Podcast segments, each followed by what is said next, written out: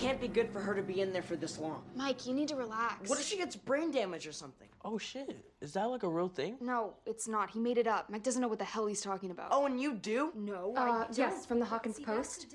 I called a couple days ago about Piggy. Yes. I was just following up to see if anything else had gone missing or if... Okay. I'm sorry to bother you. Who's next? There is no next. Unless you want to start calling random people's homes. It doesn't make sense. Part of any of this makes sense. There's a pattern, okay? A consistency to their behavior. They've been feeding on these chemicals since this started, and what, they just stop out of the blue? Maybe they have all the chemicals they need.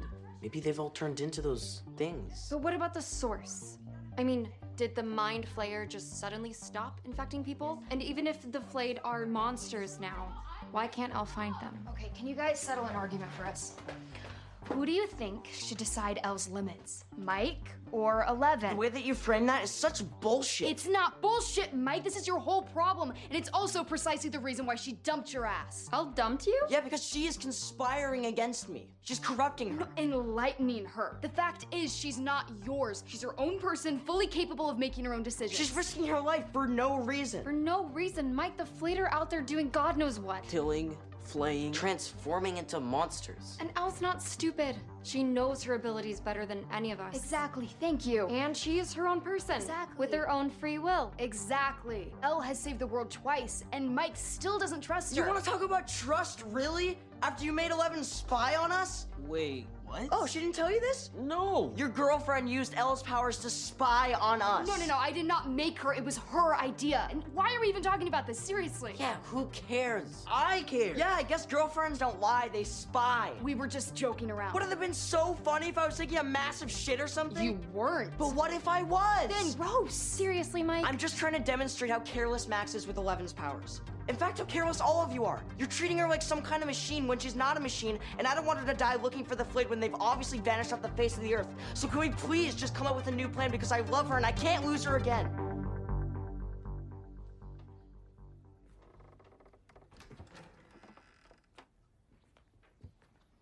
What's going on? Nothing. Nothing. Just a family discussion. Oh. I found him. Found who?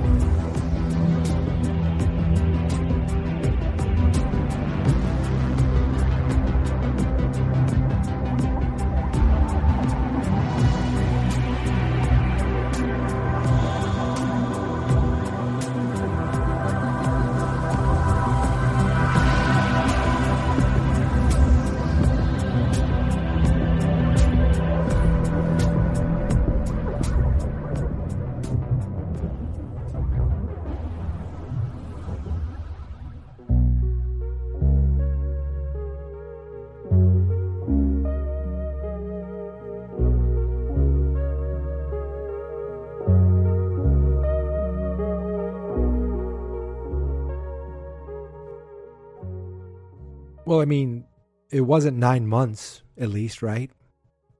Since the last episode. I've done that before.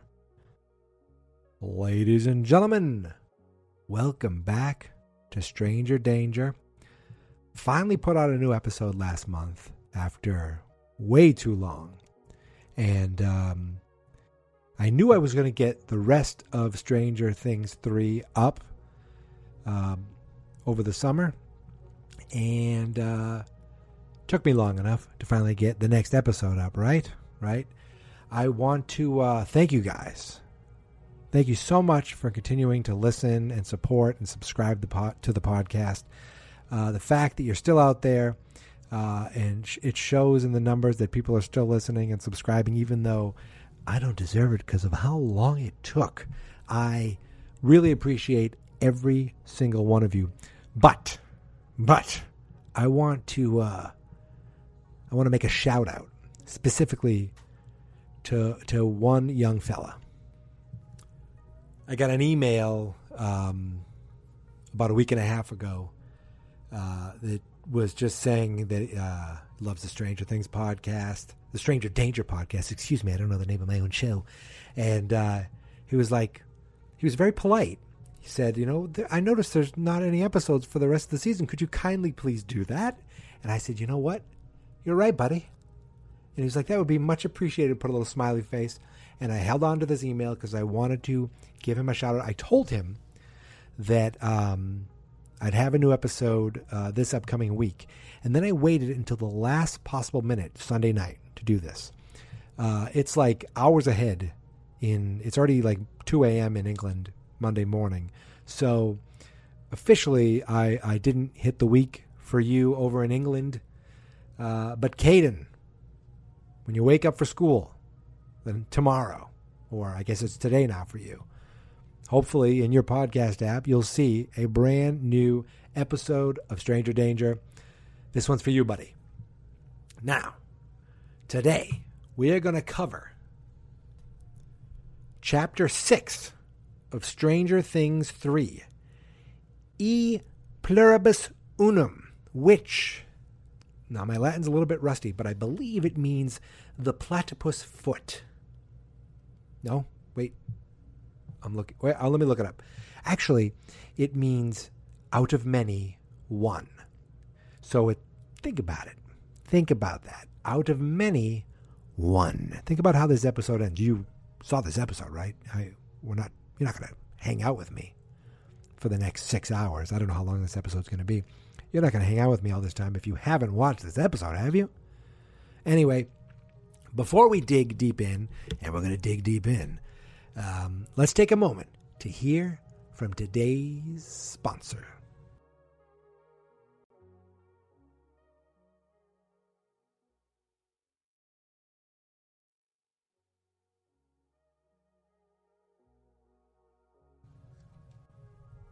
All right, let's do this. So, this episode picks up with our Mallrats, Robin, Erica, Dustin, and Steve. They're in the underground Russian mall base, and they're watching on as the Russian scientists are lasering into what looks like a new gate.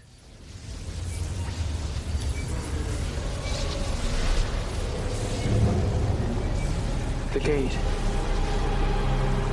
I don't understand. You've seen this before? Not exactly. Then what exactly? All you need to know is it's bad. It's really bad. Like end of the human race as we know it kind of bad. And you know about this how? Steve? Where's your Russian friend?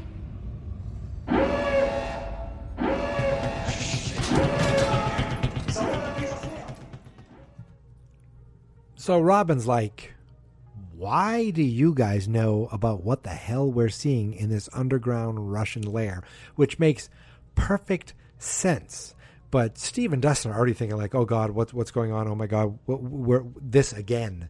When Erica notices that the Russian that Steve knocked out, remember, hey dude, you want to fight? He's not there. So all of a sudden, all these alarms go off, and guards are after them. So they start running. First, they run into the laser area. I don't know what it's called, and right up to where the laser is before they're getting out of the room. And Steve is, Dustin's just yelling shit, shit, shit, shit, shit, shit, shit over and over and over again. It's actually pretty funny. At one point, he hits a guard and just screams at the top of his lungs. And then finally, they do get out of the room. And Steve slams the door and holds it while a bunch of the guards are trying to open it.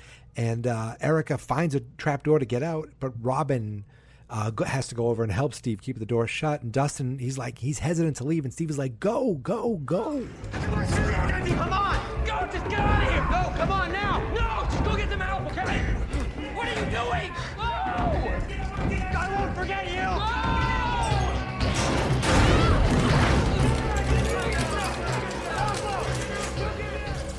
I had to include that line just because it made me laugh. So Dustin and Erica escape right as the guards bust through the door, and they hold Steve and Robin at gunpoint. Gunpoint. We cut back over to the hospital where, if you remember, Tom and that other guy, Jake Busey, who I still never remember his name, They're from the newspaper, and they went bananas. They tried to kill Jonathan and Nancy. Then they turned it to that jelly-like goo before Voltroning together to form that new monster. Well, that's happening upstairs. And downstairs, the kids know something's up. All the lights are flickering. All the hair on the back of Will's neck stands up, and he looks scared. And Eleven just has this look of anger on her face, like she's ready for a fight. We go upstairs, and the monster is pissed. And Nancy is, like, running for her life, while Jonathan is yelling, I think trying to distract the monster so she can get away. But the monster just runs after her. The kids downstairs waste no time trying to come upstairs. They run right by the nurse. She's like, 2 at a time, but they just take off trying to get up there. The monster is hot on Nancy's trail.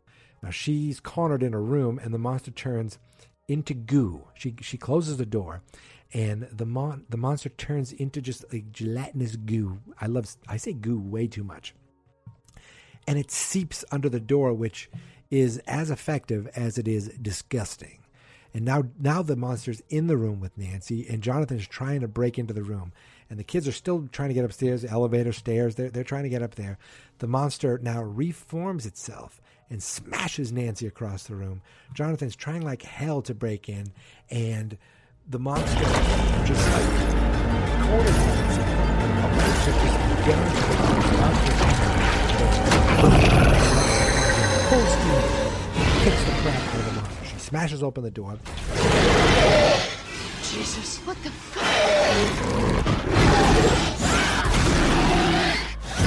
Back, bam, pow. She like lifts it up using all her telekinetic powers. Up, down, boom, bam, smash, boom, out and then smash that thing out the window. It's like it smashes into down, outside. They all run outside just in time to see the goo piles. The goo pile. I wrote that. Seep away into the sewer. So it's like it starts just going. We follow the goo way down through the sewer.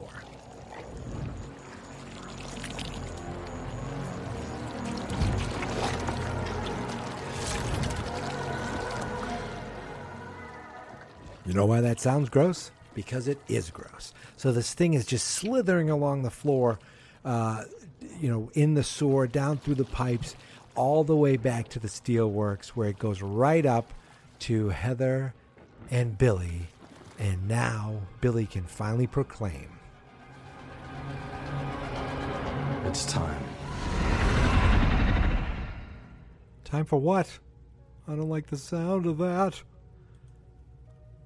So now we go right to the opening credits, and when we come back, it's the Roan County Fair. It's all coming together for Mr. Mayor, and he seems pretty proud of himself, chomping on that cigar, and he's wearing his sunglasses. Of course, he's wearing his sunglasses to hide the fact that Hopper beat the hell out of him.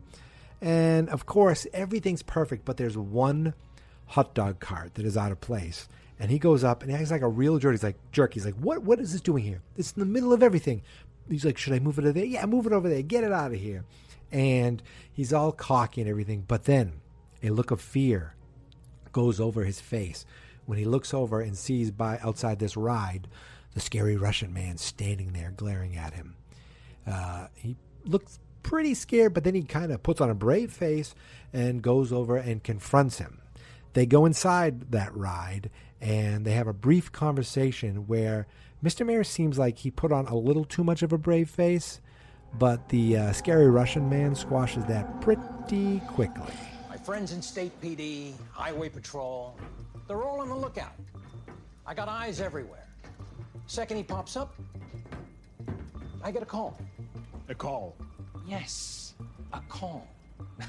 I mean, what more do you people want me to do? We want you to find it.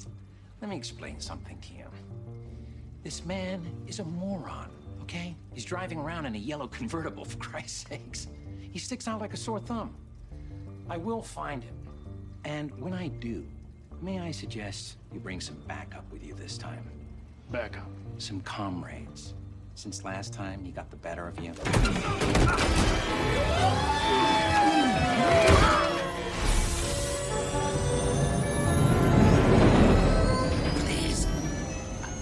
Didn't mean that. You don't need backup. This man is your fault. Your problem. You're lucky you still breathe. Lucky?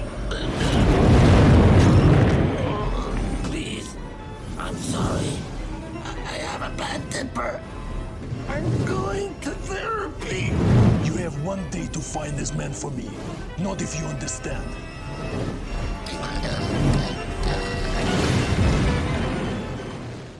I think the scary Russian guy got through to the mayor, because now they're saying he has one day to find Hopper.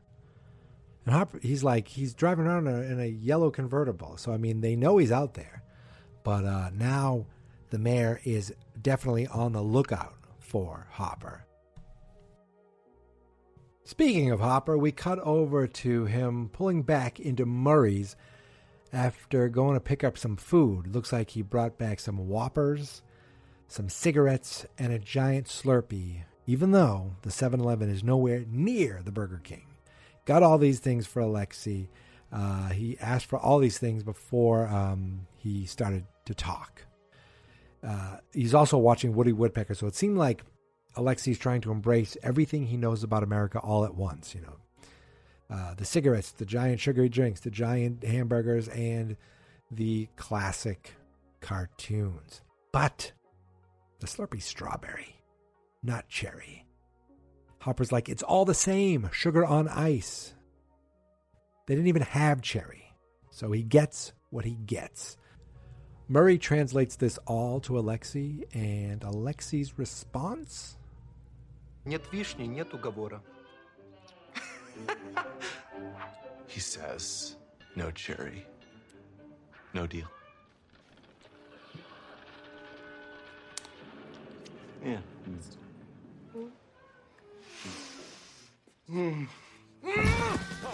At this point, Hopper goes crazy, grabs Alexei, starts roughing him up, says he's not going to hurt him, but he is really roughing him up, I think trying to scare him. Just giving him an opportunity to get his own.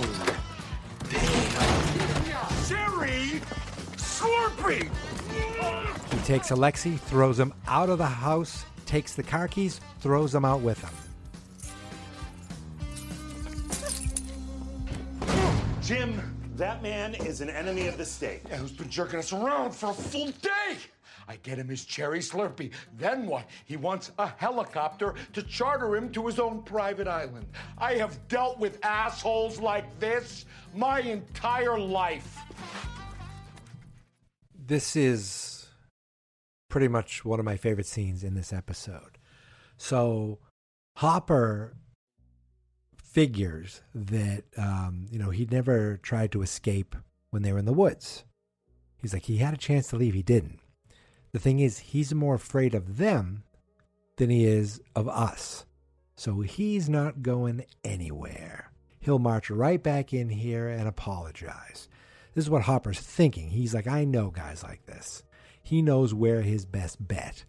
While he's saying this, Alexei looks at the car keys like, oh my God. He grabs them, jumps in the car, turns the car engine on. Joyce is like, he's trying to get away. He's in the car. I hear him pulling out, and Alexei pulls out and starts to drive away. And Murray and Joyce run outside because they think they're going to stop him. He starts pulling away, and then he hits the end of the driveway and he stops. He stops, and he doesn't move. And then you just see Hopper stand behind Joyce and Murray with his arms crossed like, I told you so. He backs the car up a little bit, takes the keys out, hands them back to Hopper. And on the way back into the house, he says in Russian, I like strawberry too. We cut back over to Starcourt, where Erica and Dustin are in the ventilation area, and it seems like Dustin is trying to figure out how to turn off a fan so that they can get through. And while he's doing this, it's like we get the tail end of Dustin, I think, explaining everything that happened basically in season 1 and season 2. And she's like, all that shit that happened, Lucas was there. After everything she heard, the most unbelievable part of all of it was that her brother was part of it, which was hilarious. And while he's trying to disable the fan, Erica is like crunching the numbers, and she does this rather quickly where she's like, if we need to get here from there, blah, blah, blah, it's going to take us 12 days at this rate. And like, she says all these calculations like perfectly. And Dustin's like, you did all this in your head? She's like, I'm good with numbers. And then he finally realized something. Holy shit, you're a nerd. Come again? You are a nerd. Okay, you better take that back, nerd. Can't put the truth back in the box. But it's not the truth. Let's examine the facts, shall we? Fact one, you're a math whiz, apparently. That was a pretty straightforward equation. Fact number two, you're a political junkie. Just because I don't agree with communism as an ideology. Fact number three, you love My Little Pony. And what does My Little Pony have to do with this? Let's recall the pony's latest adventure, shall we? The evil centaur demon Tyrek turns Applejack into a dragon at Midnight Castle, and then Megan and the other ponies have to use Mooch's magic to defeat his rainbow of darkness, saving them from a lifetime of enslavement. All the pink in the world can't disguise the irrefutable fact that centaurs and castles and dragons and magic are all standard nerd tropes. Ergo, My Little Pony is nerdy. Ergo, you, Erica, are a nerd. And how do you know so much about My Little Pony? Because I'm a nerd.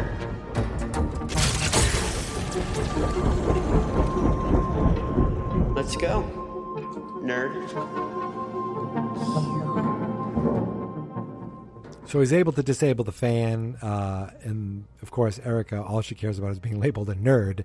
But they're able to go through and continue on their daring escape. Speaking of Steve and Robin, we jump over, and Steve is actually being interrogated by the Russians and getting his ass kicked. They're asking him, who do you work for, and how did you get in here? And he's like, Scoops Ahoy. And he's like, why are you dressed this way? He's like, what do you think, I'm a spy dressed in a sailor's uniform? How did you get in? I already told you. I told you before. My delivery didn't come. My friends and I, we thought that it was left at the loading dock, so we went in the room, and then it turned into an elevator, and then we dropped, and then next thing we know, I opened my eyes, and we're in this wonderful facility. But I swear to God, nobody knows about it. Nobody saw us. You could just let us go, all right? And I'm not gonna tell anybody about this, okay? Shit happens, life goes on, and ice cream, okay?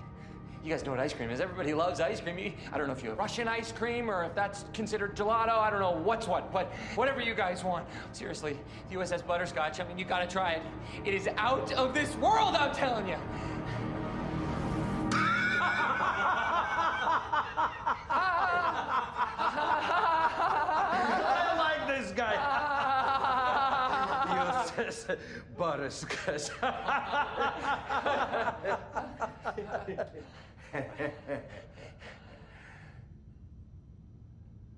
Who do you work for? Come on, no, seriously. They seem to be amused by him, but they do not believe him. So they punch him and basically knock him out. Then they drag him into a room where they also drag Robin, and they slap her around too, the friggin' bastards. They strap them both to chairs, and Steve is pretty much out of it. And he's like, I think your friend needs a doctor. Good thing we have the very best. And then Robin spits right in his face. You're going to regret that. And then they leave them locked away. We cut over to the void, to the blackness, and Eleven is in there walking around. She's looking for something or someone. In the real world, Eleven is sitting in a room blindfolded with a drop of blood coming from her nose. A TV is playing some static, and the white noise is masking any sound so that she can concentrate.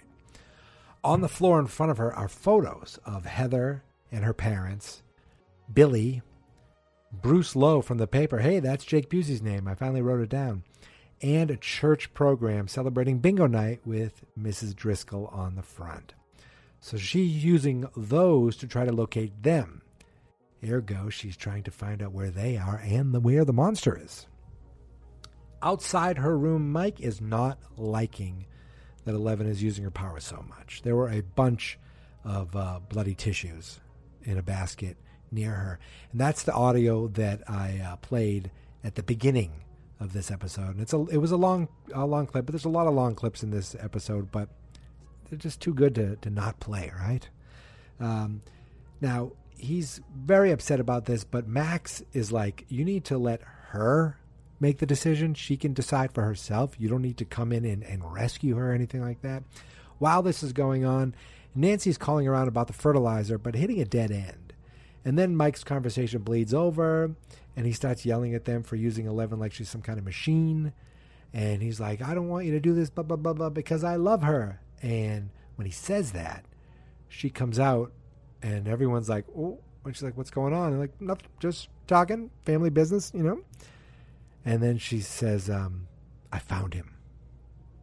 And Max is like, or was it Nancy, said, who's him? Back over at Murray's, Alexei is explaining everything to them now. There's this key that they are building, and they are siphoning off Hawkins' power grid to power everything. But why here? Okay, sorry. The straw represents the key, which emits a great energy. They're using this energy to break through a barrier, to open a doorway between worlds.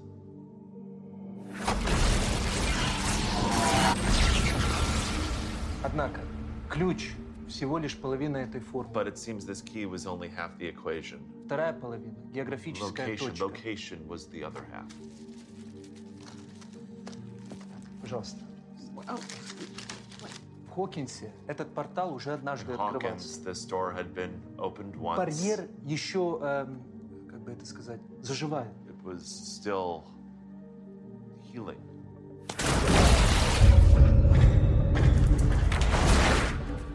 Jesus Christ. So this door is open now? Этот барьер сейчас открыт? Пока нет, но он открывается. He says it is opening. Oh no. So is it the exact same gate that we saw Eleven closed at the end of last season? Or no, because that was at the Hawkins lab. This is now at the mall, but it's underneath the mall. Maybe they're tunneling over to the lab and using part of the lab resources. No, I think they're making, it's similar area, but they're making a new gate, I think. I don't know. But Joyce is like, they're both freaking out because they've gone through this. I don't know if Murray knows about all this because he was like a doorway between worlds. Joyce rushes right away to try to call the kids, and Hopper rushes too to get something to drink. He was looking for scotch or something, and Murray's like, I have vodka. And they share a little and just kind of figure, hey, if the key can be turned on, it can be turned off too, right? So they sit down with Alexei again, and of course he can turn off the key, but he is now exposed. He's compromised. Hopper's like, I will get you to your key. Very dramatic. And Alexei just laughs. He's like, he likes your courage, but Hopper reminds him of a fat Rambo. And even a thin Rambo couldn't get him there. It is an underground fortress created by the greatest Russian minds, guarded by the greatest Russian warriors. Breaking in is impossible. And Hopper just has this look on his face. He's like, impossible, huh? Impossible, because we cut right over to some people who did break in. I know it was inadvertently, but we cut right over to Dustin and Erica, who are, going through these very hallowed halls right now. Dustin and Erica, after escaping the Russian soldiers, they stumbled into a room now that is filled with those containers of the green gel that I want to call plutonium, but it definitely isn't. Remember the one that melted through the floor? They're just like in this room filled with all this stuff. Like, what the hell? And they kind of walk around a little bit, and then they find this tram car. But there are no keys. So they're like, okay, maybe we can look around for some keys. So while Dustin is looking around, Erica kind of walks around a little bit and sees this giant cage. And she's like, Dustin, how big was that Demogorgon again? He's like, oh, about 9 feet. And he finds this box, and he uses the screwdriver that he had to pop it open. And he found the keys to the tram car. And while he does that, he turns, and Erica shows up with this giant electric cattle prod. She's like, and he's like, what is that for? She's like, it's a deadly weapon that we could use to save everybody. Dustin was like, you gotta be more realistic. So they get into the car, and she's like, do you even know how to drive? He's like, well, Max did it, so it can't be that hard. And they take off. We cut back over to Robin and Steve, and Steve finally comes to, and he's like, oh, whoa, whoa. And she's like, hey, she has an idea. There was scissors that they left over on this table, and they're like, those idiots left scissors. They're such idiots. They're calling them idiots, and they're like so excited. So they said, okay, together we're gonna hop, and they're like, one. They're gonna hop tied to each other in a chair. Like, one, okay, cool. Two, all right, cool, great. This is gonna work. It's gonna work. And then three. Not so much. And they fall down hard. And the bad part is they fall away from the scissors. So they're not even close to the scissors. And Steve is just like sitting there. And all of a sudden he hears Robin. And I think she might be crying. It's okay. Don't cry, Robin. Are you laughing? Jeez. I'm sorry. I'm so sorry. It's just, I can't believe I'm going to die in a secret Russian base with Steve the Hare Harrington. It's just too trippy, man. No, we're not going to die. We're going to get out of here, okay? Just, you got to let me just think for a second. So she goes on to actually have a really good kind of acting monologue. I'm not sure exactly what you'd say, what you'd call it, but very emotional. She goes on to talk about Mrs. Clickety Clack, I think that's what they called them, and how it was first period, and she sat behind Steve for the entire class. He would always come in late because it was first period, and he's like, you probably had no idea that I sat behind you the entire class, and you were like such a jerk. You were always such a jerk, but it didn't matter. I was still obsessed with you. We just wanted to be, I just wanted to be accepted and popular. The kids who aren't cool, that's all they want. They just want to be accepted and be cool. And Steve's like, it's not everything it's cracked up to be. And he's like, I wish I did know you in that class. Maybe I would have passed. You could have helped me pass. And I'd be in college instead of slinging ice cream. And she's like, yeah. And I would be, slinging ice cream with some other schlub, happily, blissfully ignorant to the fact that there are Russians in this underground bunker. I would have no idea what's going on, and it would be I'd be very safe and very happy about that. And they laugh about that. Just as the Russians come in and see that they've been pretty busy, they sit the chairs back up, and they say this time they're going to get Steve to talk, because they take out this injection. I think the stuff inside was bluish, whatever. I don't know. They have that crazy Russian doctor there. And I'm assuming there's some sort of sodium pentothal truth serum. Say that 5 times fast. Truth serum. And I'm not going to edit that out because that's funny. And it looks like he's like, is that needle clean? And they inject him, and it looks like it really, really hurts as the needle goes in. Now we cut back over to more static television, and Eleven is using her powers again, and everyone is sitting around her this time watching her as she rips off her blindfold, and they're like, what is he doing? What's he doing? And Eleven goes and gets a glass of water, and apparently, and Max is like, this doesn't make any sense. Apparently, Billy's just sitting in his room on the 4th of July, just kind of doing nothing, which is absolutely not normal. Billy's staying in his room on the 4th of July? No, that's not normal. He wants us to find him. Yeah, that's what I'm afraid of. If we go to Billy, then the rest of the Flayed know where we are. It's a trap, I agree. We'll be ambushed. We won't be surprised. We'll know that they're coming, and we will kick their Flayed butts. You mean Elle will kick their butts? And Eleven is actually looking at a box of Lucky Charms and sees the rainbow on it. It reminds her of her mother and the lab where they were together, where she was a child. And it sparked some sort of memory. And she approaches the group and she says, I know it's a trap. She says, we can't go to Billy, but I think there's another way for me to see where he's been. Elle, I know you think you have to do this, but you don't. It's just, you've only done this before once, and your mom, she loved you and wanted you to know what happened. And Billy's mind is sick, diseased. The Mind Flayer is in him. He can't hurt me. Not in there. We don't know that. Mike, I need you to trust me.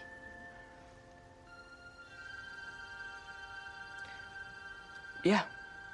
Just be careful.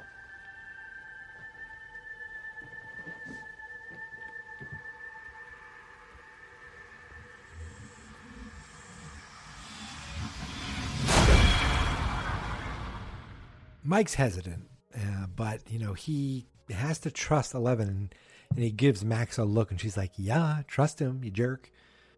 And he's like, okay, all right. So she puts the blindfold on, and she goes into the void.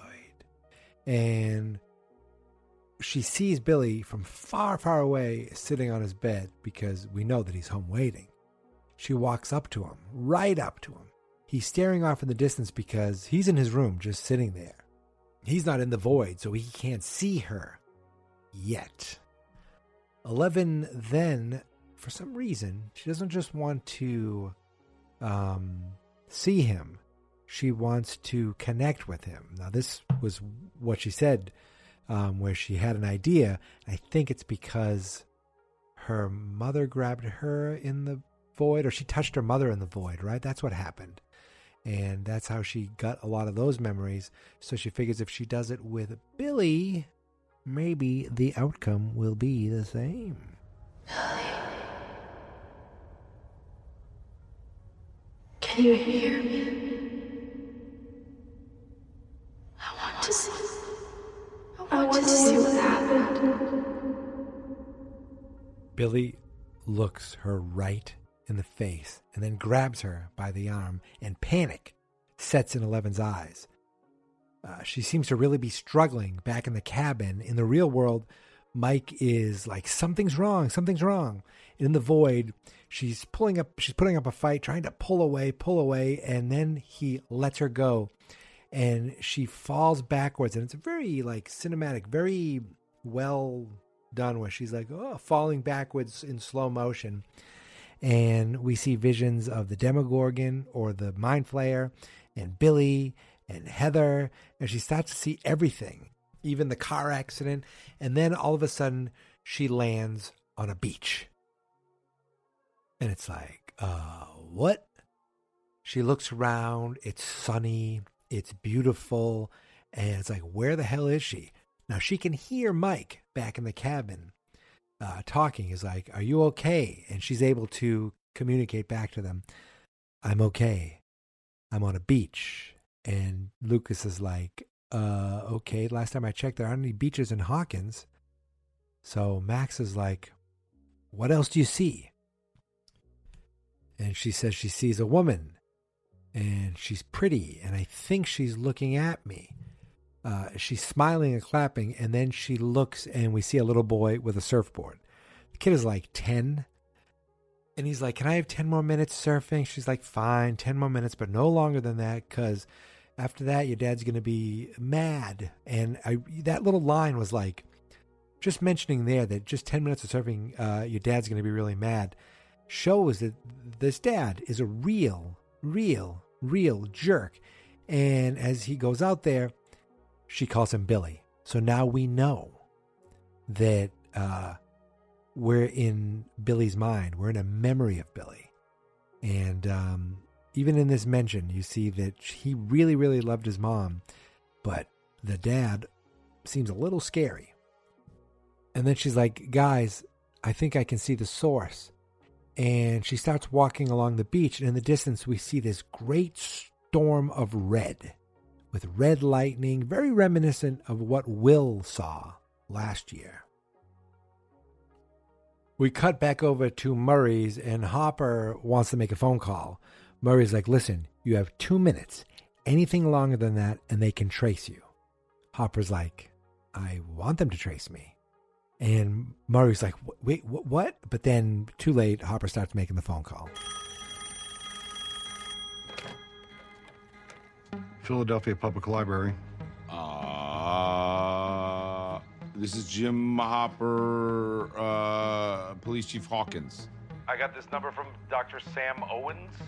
What is your identification code? Identification code? You don't know it? You must be joking. Oh, no, I got it. I got it. You wrote it down and kept it in your wallet? Antique chariot. Listen, tell Owens that the Ruskies are opening the gate. Now, he'll know what that means. Not about the Ruskies, but about the gate. Tell him that there's an entrance at Starcourt Mall. I know how to get in. But I need backup, a lot of backup. Have him call me back here at 618-625-8313. Your message will be relayed. So now what? Now we wait. So if you remember, Sam Owens is the Paul Reiser character from season 2, who we thought was going to be an evil doctor, but turned out to be a good doctor. So Murray, first of all, is beside himself because Hopper gave his phone number out. He's like, you burnt me. You've completely exposed me.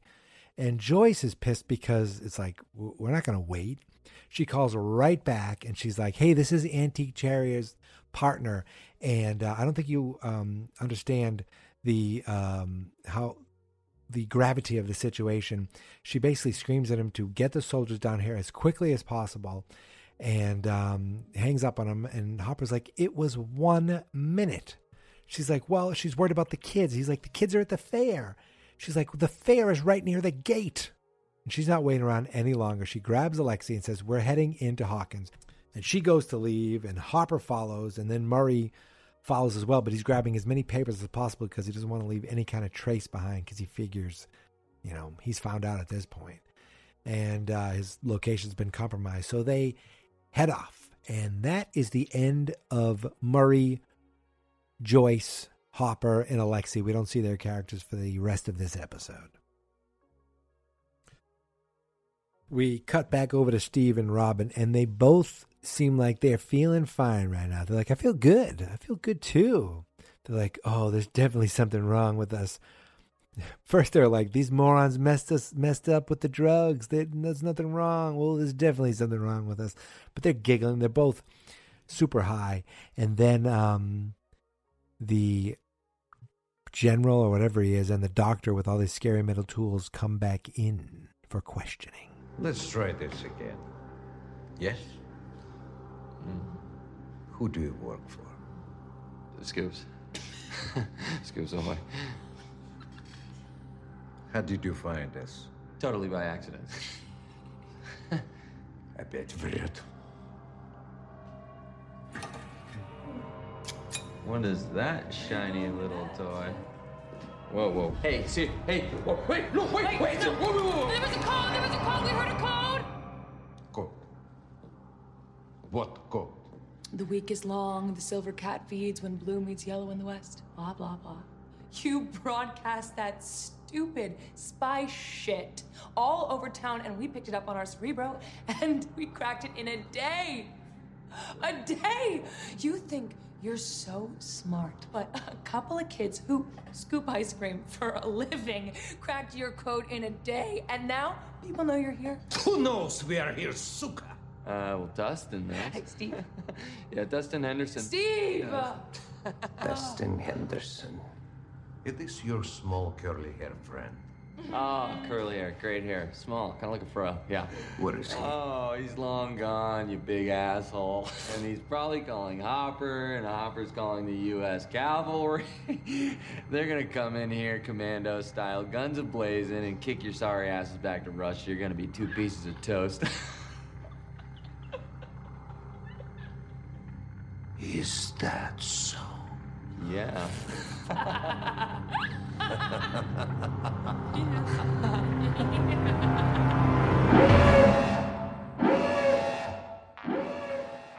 I love this scene because the kids tell the truth. They, you know, that they work for the Scoops Ahoy, and Robin spills the beans that they just stumbled upon the code and they cracked it in one day. And they're like, Dustin Henderson. Yeah. And they talk about his hair, which was pretty funny. And little guy. And he's like, oh, yeah, he's off getting the cavalry right now. And then when those alarms go off, Steve has this look on his face like, see, the cavalry's here. But it's not the cavalry. Quite awesomely, it was just a diversion by Dustin and Erica. They took all those chemicals, those green chemicals, and they dumped them into to make this hole that seems to go through multiple holes, like multiple floors, down.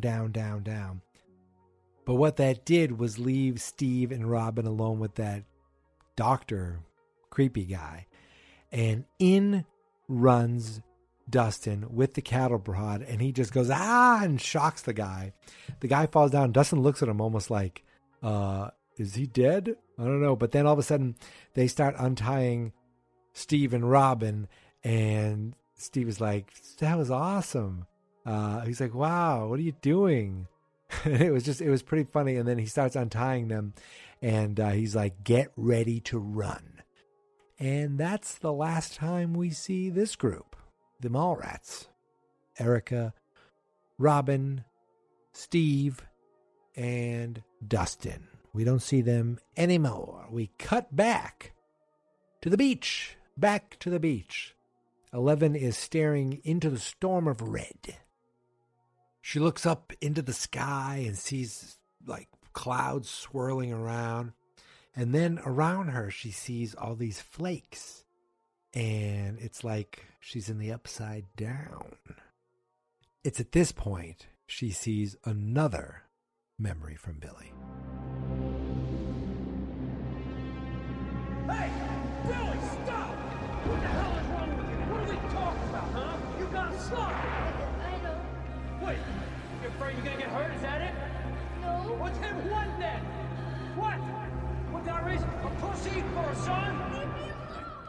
We see his dad yelling at him about a Little League game, calling him a crybaby, calling him names, being such a jerk. He is such a dick. Where were you last night? Where were you? I told you I was with Wendy.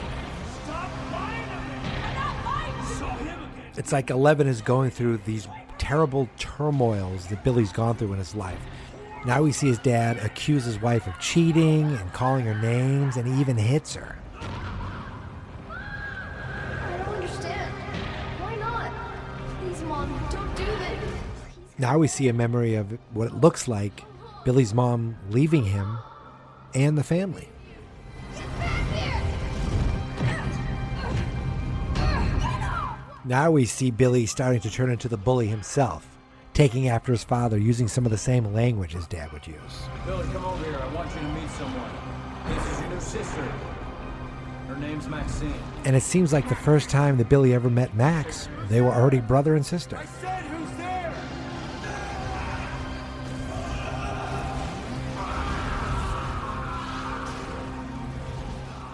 Now we're getting caught up with things. We're seeing the car right outside the factory, and Eleven's at the factory. And she sees everything kind of as it happened, but everything's bathed in red. and she looks up and she sees storm clouds a-brewin'.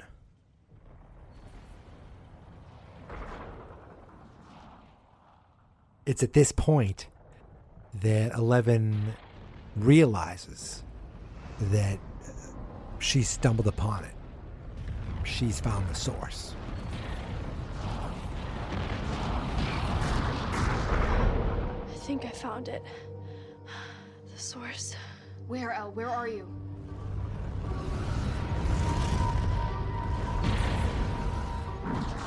I'm born. Still works.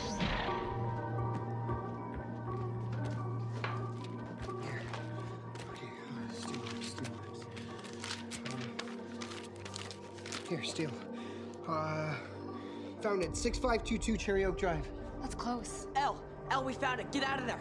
Get out! Get out! Mike yells at her to get out, get out.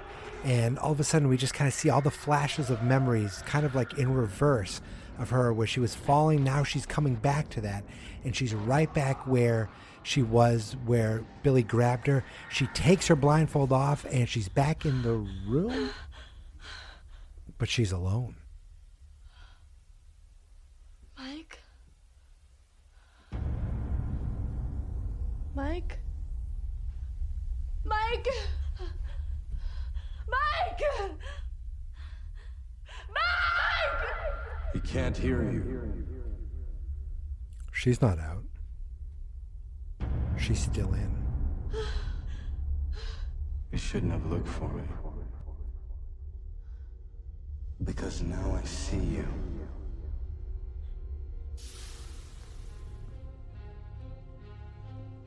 Now we can all see you. Uh-oh. Now we start to see this montage of going back and forth with Eleven and Billy to, like, all these flayed people. First we see Heather and her mother just kind of walking through a 4th of July party, completely zombified. You let us in. And now you are going to have to let us stay.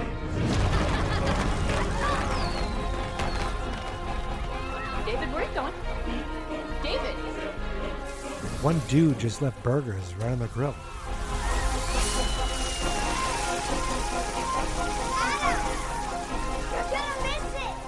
Even a kid has been flayed, and that was tough to process. Don't you see? All this time, we've been building it. We've been building it for you.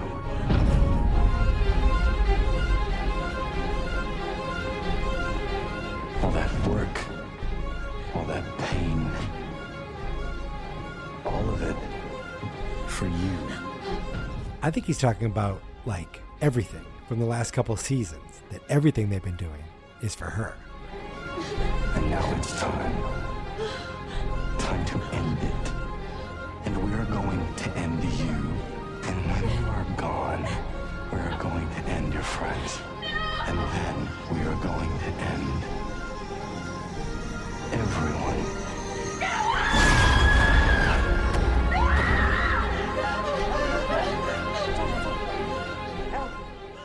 Just as he says that, Eleven uses her powers and flings him across the room, and then she pulls off her blindfold again. This time she's really, really out of the void. And she's, like, completely upset, freaking out, but everyone's there comforting her, making sure she's okay.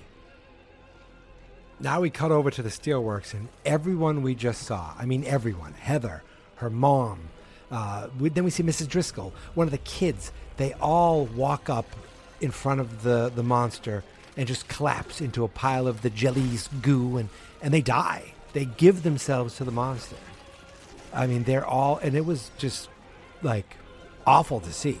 I mean, children, adults, families, just gone, wiped up, turned to goo, and turned into the monster. And then the monster, now bigger, stronger than ever, emerges as it breaks free from the steelworks.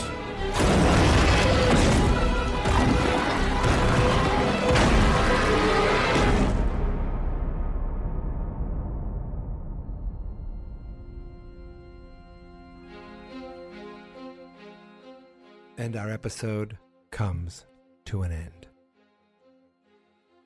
Was that dramatic enough, that ending there?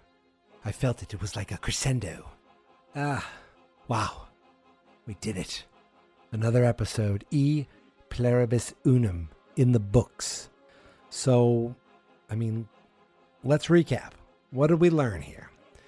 First of all, we learned that monster that we saw in the hospital was only filled with a couple people. I think that was only the goo of Tom and the other guy.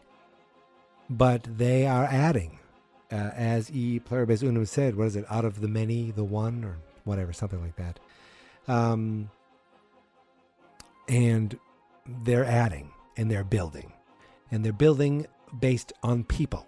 The more people they get, the bigger it gets.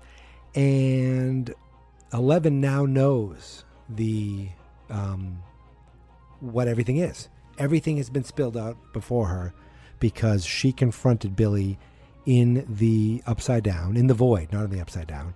And she was able to connect through him to see all of his memories, to see what happened to him, what spawned him, what turned him kind of into being a dick. And then from there, what actually turned him into an actual monster. And she saw all of that, and now we know that all these people, all these flayed people, they dead. And they are part of the monster now. They're, you know, when you hear people pass away, you're like, they're in a better place. These people are not in a better place. I repeat, not in a better place. Now, besides that, I mean, that's really what the 11 and that gang did. I mean, they kind of talked about it. They planned. They looked for Billy. They found Billy. And they ended up connecting with Billy. That was the gist of everything after they saved Nancy's life in the hospital. The other gang, the mall rats, they saw the laser. They saw the Russians involved. They got questioned. They found all this green stuff. And they were able to maybe escape. They definitely saved them from interrogation. I don't know where this escape is, how they're going to do this. Are they going to jump in that little tram and drive back? I don't know. And I've seen the episodes, and I don't remember. So I'm excited to see what happens next with that.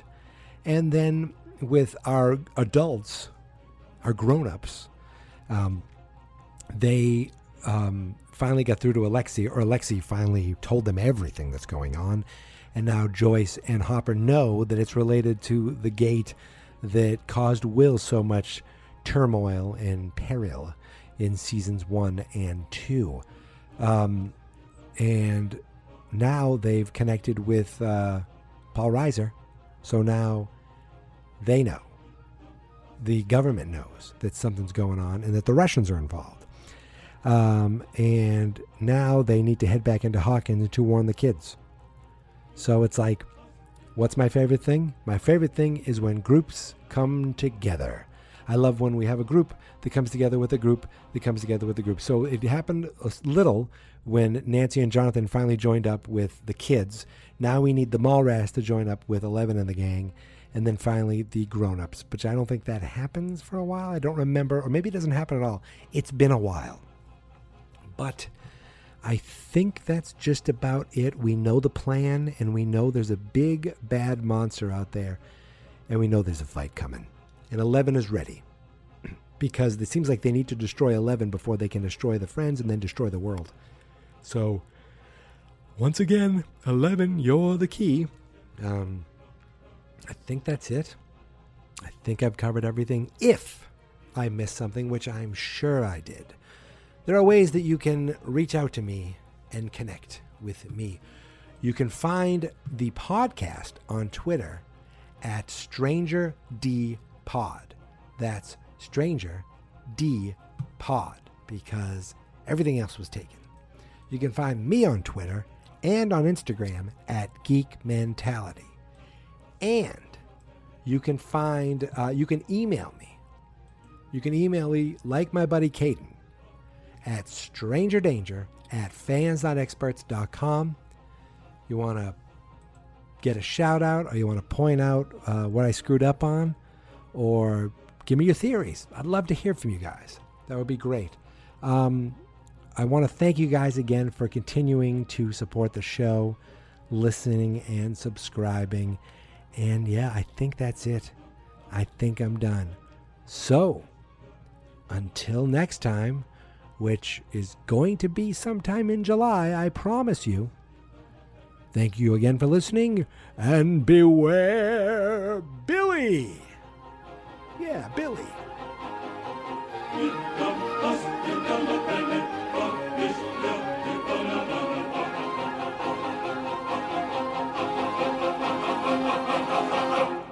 Fans not experts.